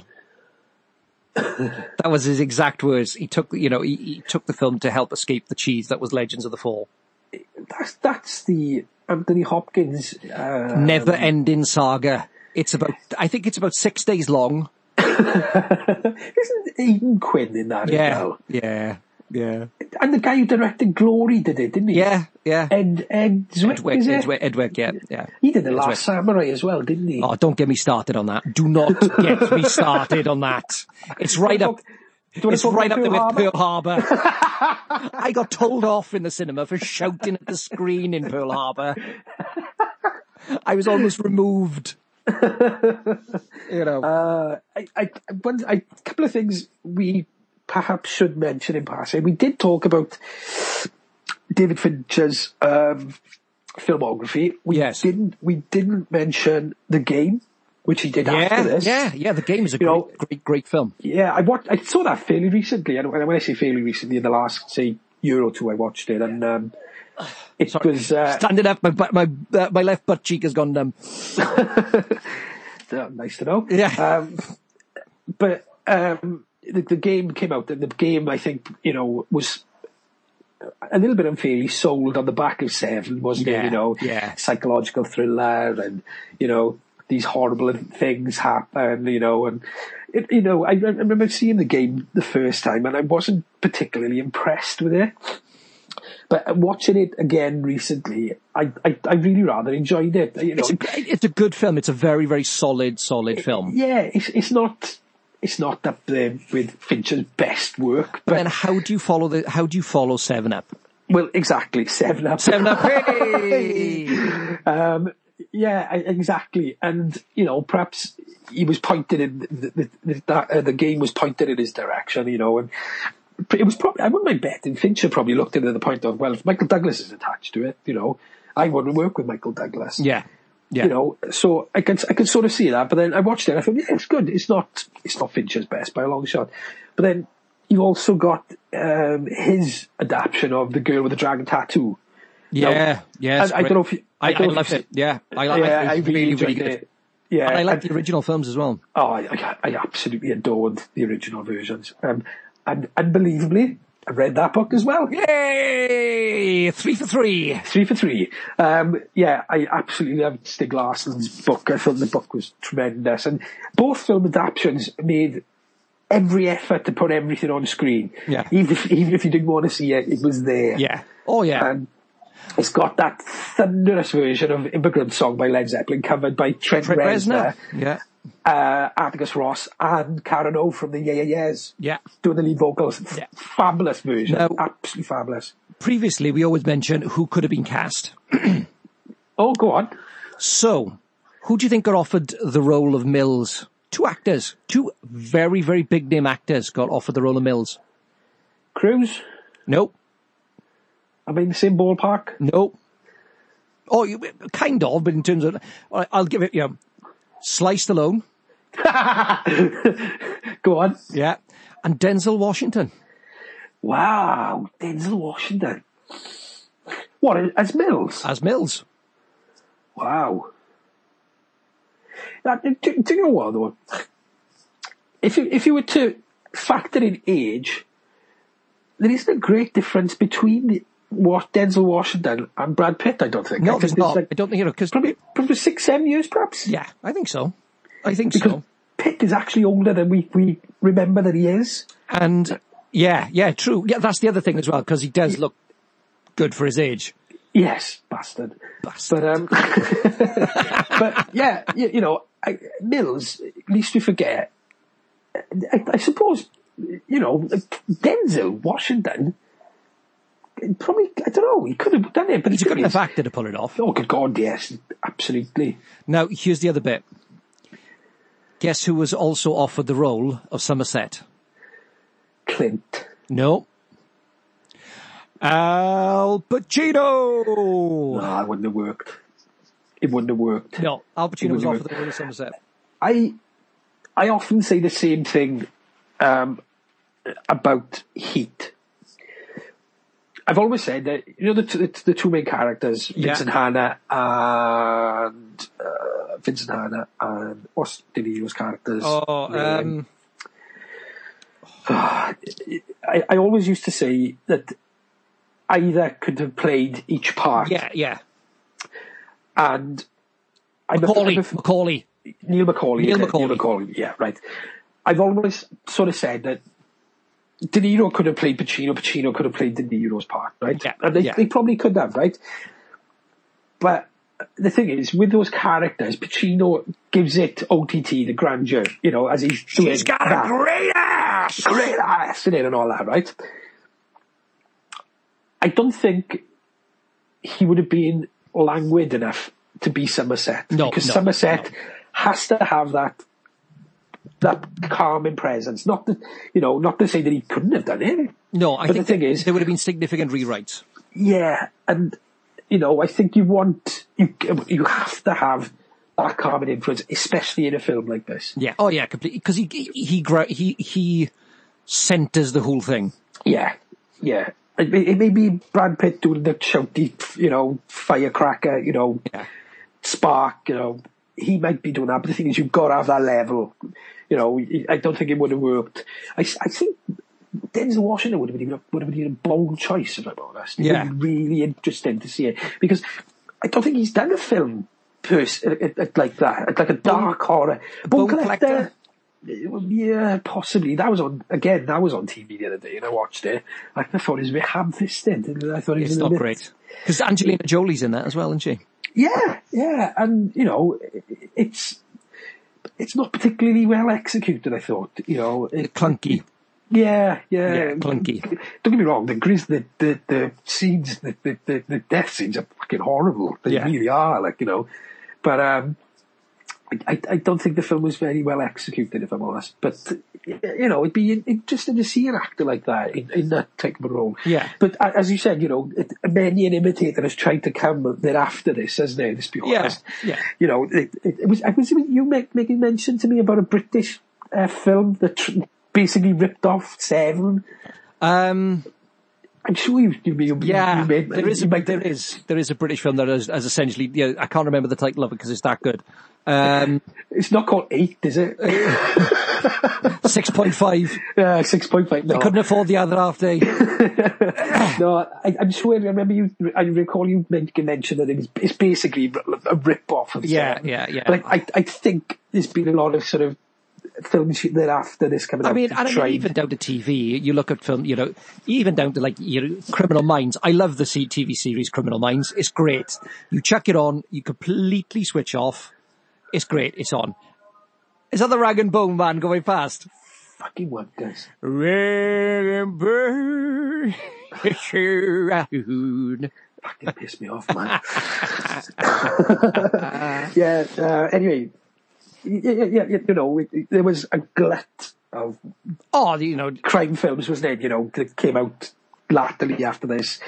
Like you say, TV shows. CSI probably took a or huge CSI, influence. you know, yeah, Criminal you know, Minds, CSI, you know, even though you know, even Fincher's own Mindhunter, you know, its influence is widespread, absolutely widespread. yeah, yeah, definitely. You know, and it's- Often imitated, but never surpassed, I don't think.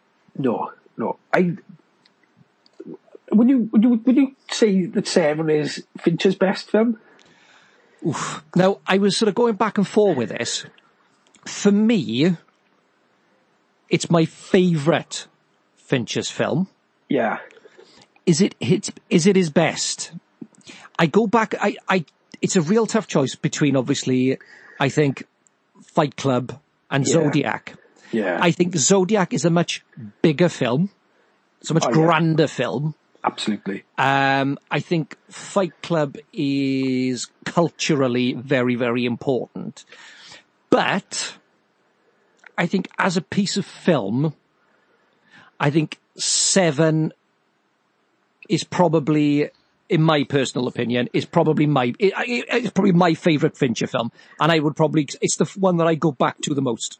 Yeah, I would I would completely agree with you, but. I think, as you said, Zodiac is fucking. When you look at it, as a as when you look at everything associated to Zodiac, Yeah. you swear you were in the 1970s. You Yeah. really, you would say you're in the 1970s. And we, we, I always think, because we are film fans, we tend to look at technical aspects of film, don't we? And Oh, the, yeah, the making thereof. And it almost spoils the viewing for, I, but for me personally, it does, because, you know, finding out how that shot was made, you know, Yeah. and I, I can't, I can't be objective and just enjoy it as a, you know, as a, Yeah, as yeah. a cinephile then, Yeah. right? But when you look at a film like Zodiac, how it was done, how they did it, how it's constructed, how it's told, how it was made, it just fucking floors you. It's, you know, and Mark Ruffalo's bow tie. yes. yeah, yeah. And, you know, you, you look at, say, you look at that, and then you look at The Social Network, which is, talk about Yeah. a zeitgeist film. I mean, unbelievable. Yeah.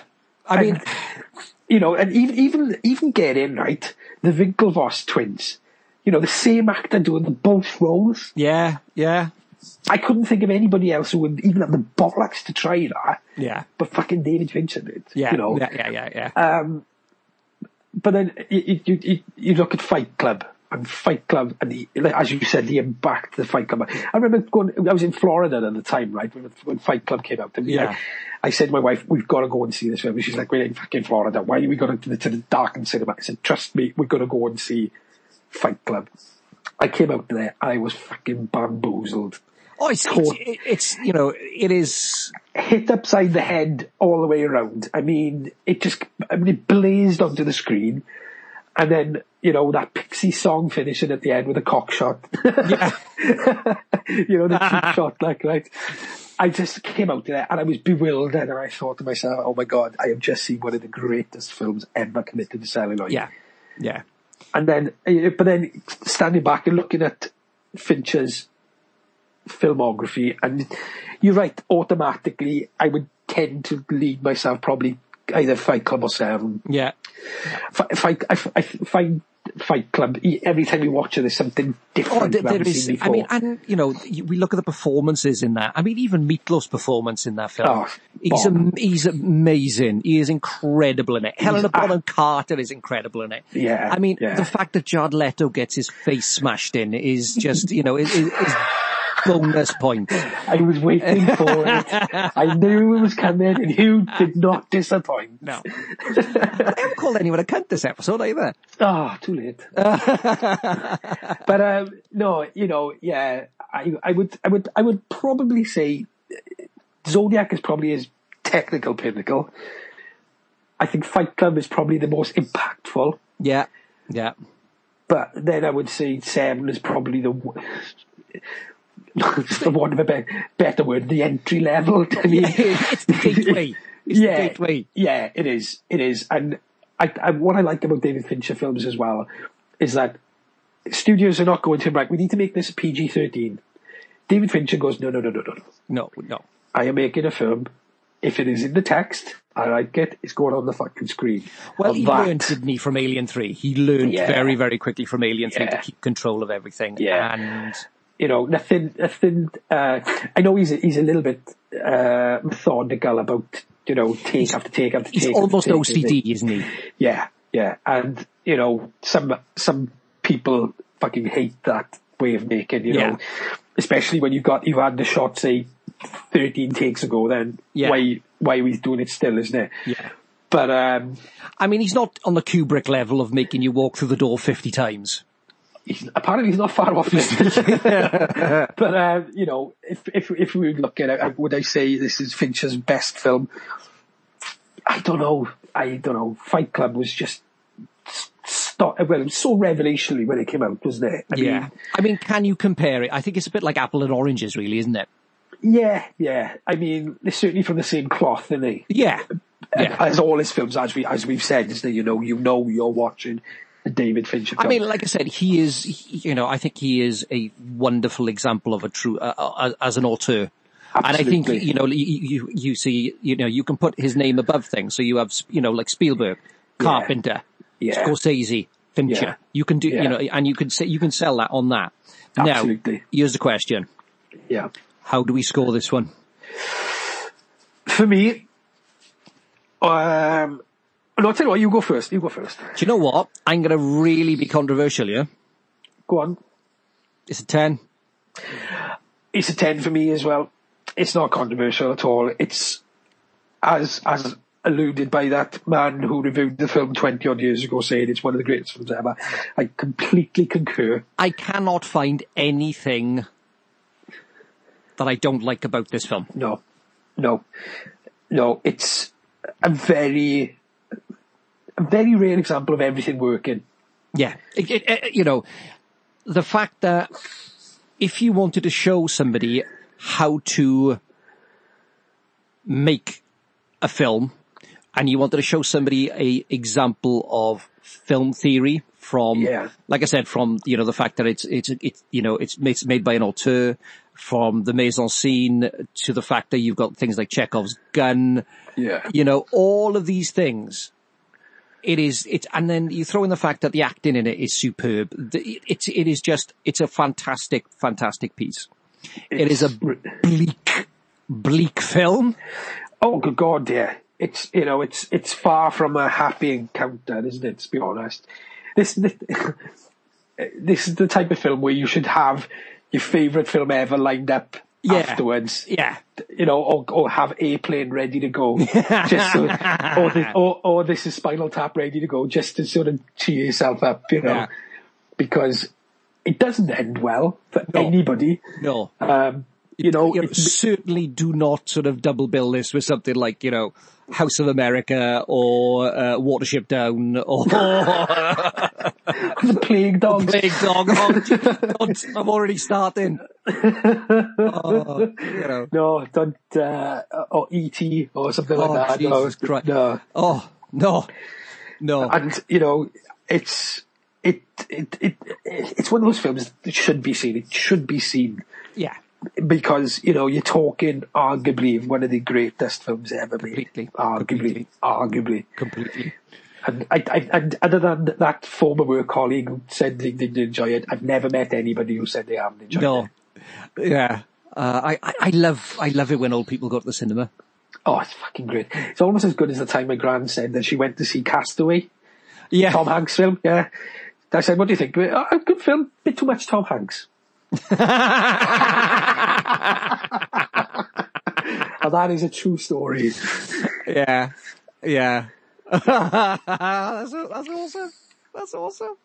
So, on that note, let's wrap this bad boy up, Mr. Winston. It's always a pleasure, never a chore. Thank you so much. Take it easy, man. Ta-ra. Ta-ra, man. Ta-ra.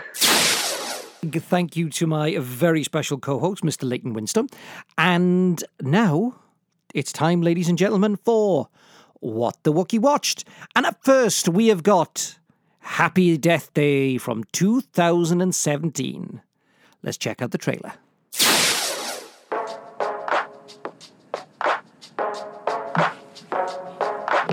Oh, hey, you're up. Am I in a dorm room? Yeah, I folded your pants for you.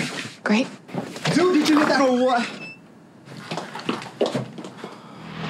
Go shorty, it's your birthday. Stop global warming. We gon' party like it's your birthday. We gon' sip and party like it's your You birthday. sneaky little biatch. Maybe you should switch to water next time. Super helpful. Don't be late to the party tonight. Okay, bye. Bye. Tree, happy birthday. We gon' party in the club, bottle full of bub. Look, mommy, I got the ex again. They're taking drugs. I'm in the. You scared me.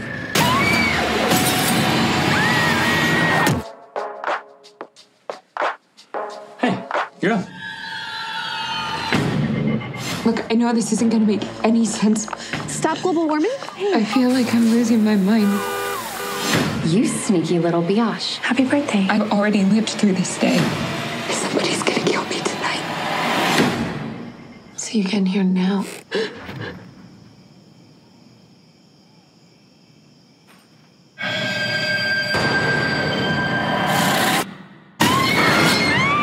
Is everything okay? Shut up! Shut up! Shut up! Assuming that I believe any of this is even possible. Sprinklers. Car alarm. The way I see it, you have unlimited amount of lives, unlimited opportunities to solve your own murder. So I'm supposed to keep dying until I figure out who my killer is? You want to live to see tomorrow, right? Whoever's killing you knows it's your birthday. Pretty much the entire school knows. It. These are signs of major trauma. You should be dead. You relive the same day over and over again. Kind of start to see who you really are.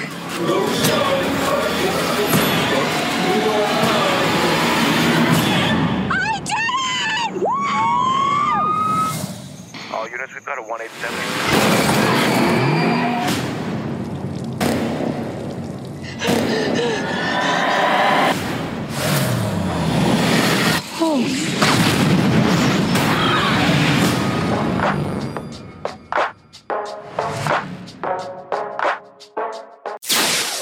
Okay, that was the trailer for Happy Death Day. Now, Happy Death Day is a 2017 film. It was directed by Christopher Landon and it was written by Scott Lobdell. It stars Jessica Rothe, uh, Israel Broussard, Ruby Modine, uh, Charles Aitken, and Laura Clifton. Um, this is very, very much one for. Um, I think it's squarely aimed at the millennial audience. I think it's you know there's not a lot of gore in this. Um, it doesn't. It's not for the hardcore horror fan. It's not particularly frightening. There's there's a couple little jump moments in there. Um, it's quite an interesting idea. Uh, I mean, it's a very very basic plot. If you just took the plot of Groundhog Day and added a slasher in there, you're kind of at where we are. Um, there's a few plot holes in there. Um, however, the best thing about the film is Jessica Rothe's performance. I think she's absolutely brilliant in this. Um, her character goes on a definite journey uh, throughout there, and she's she goes from being sort of quite possibly one of the most dislikable characters to a very very likable person. So so there is that to it. Is this scary? No. Is it gory? Not particularly. Does it have some interesting moments? Yes. Um, i would give this one a 6.5 out of 10 okay up next on what the wookie watched we have got slender man from 2018 let's check out the trailer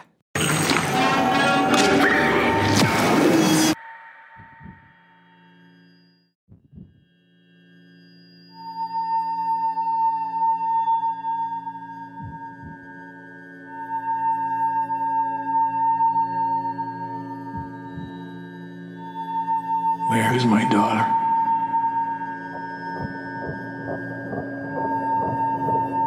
People don't just disappear.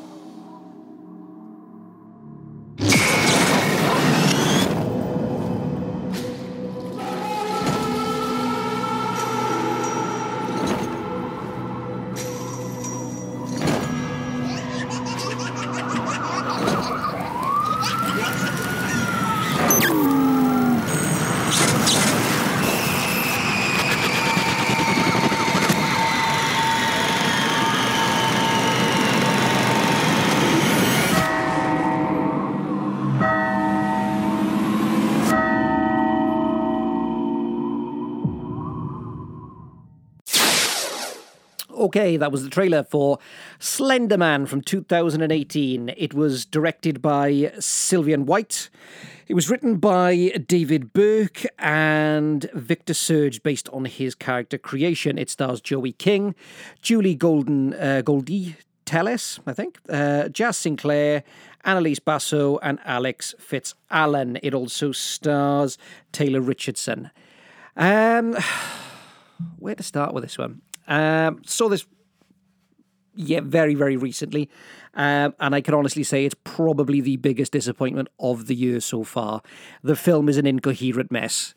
Um, the shaky camera and funny shot angles maketh not a scary movie. Um, it is, it, it's appalling. It really, really is appalling. Um, the script is shoddily written. It's shoddily directed. The um, the young cast battle bravely. They do, you know, they do incredibly well, working in quite possibly one of the poorest films I think we're going to see for this year. Um, it's not frightening.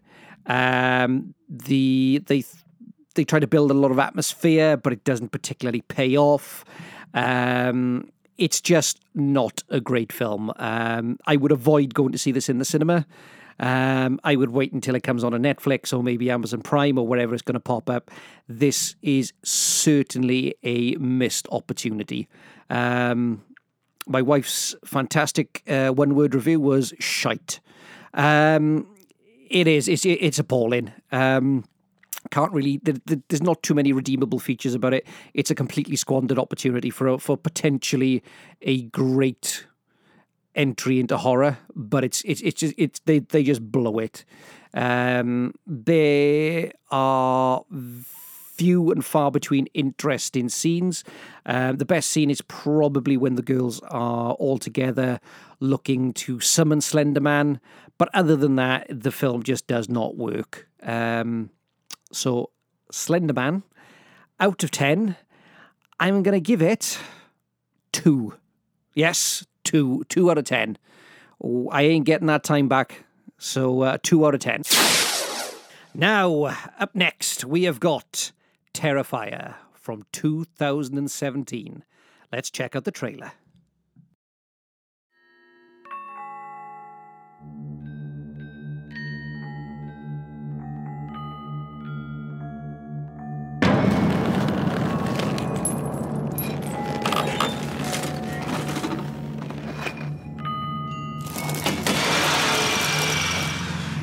What's wrong?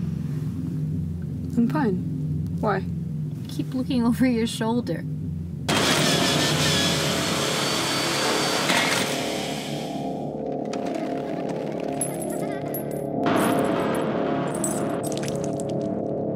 What if that guy did this to your car? What guy? The clown? You really think someone slashed my tires? He knows this is your car. He saw us getting into it earlier. Hey, handsome! Cut it out. My friend wants your number. Kill you. Look, that guy was harmless. He was just some douchebag in a costume acting like a retard because it's Halloween.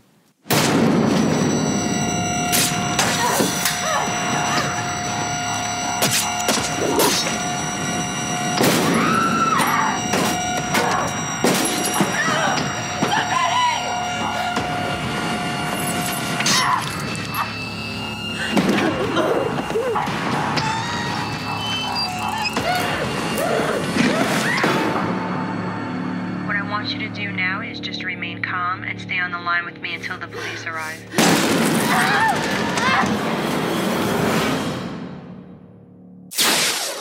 Okay, that was the trailer for Terrifier from 2017.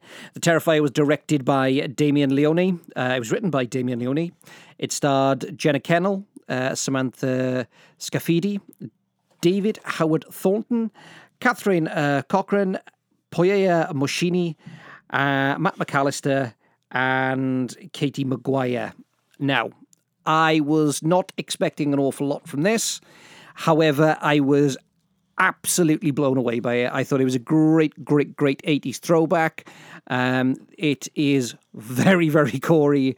Uh, it is not one for the faint-hearted. It really, really isn't. This wears its slasher credentials firmly, firmly on its sleeve. Um, I would say this is, you know, this is a low-budget film, but they use their budget wisely.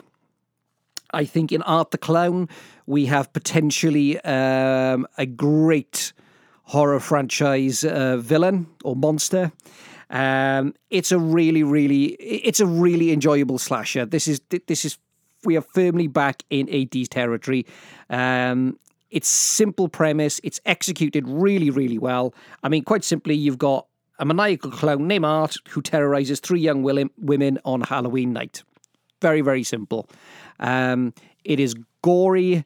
It is um, it's not the, the characters are reasonably likable as well, which helps um, in a very very cliched way. Um, the effects are practical, which makes a huge, huge, huge difference. Um, because lots and lots of low, low, budget films make the mistake of going CGI and it doesn't work particularly well. However, here the pra- the practical effects are they are bang on point. They are really really good. Um, I thoroughly enjoyed this film. Does it is it able to maintain its pace all the way through, and does it drop off a little bit? Yes, um, it does drop off a little bit towards the end, and a little bit in the middle. However, um, this is well worth checking out. I would definitely um, recommend this one to buy. You can pick it up very, very reasonably now on DVD or Blu ray. Um, and I will give this one a 7.5 out of 10. So, ladies and gentlemen, our time is almost up.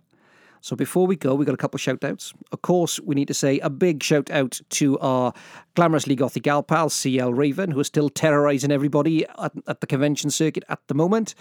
Uh, of course, I want to say a big thank you to Mr. Leighton Winston for being on again. He'll be back with us very, very soon.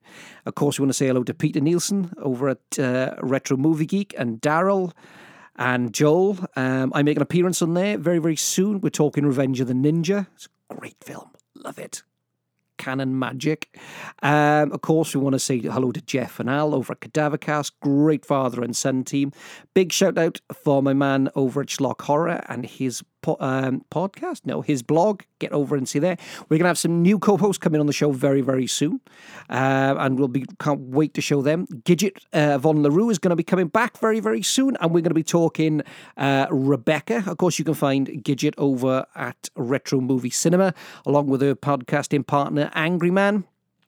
Of course, we want to say uh, a big shout out to our man Jay. Jay's going to be back soon, um, bringing his friend Slasher Trash with him, where we're going to be talking the burning. You can find uh, Jay over at Twitter at Freddie Fenich.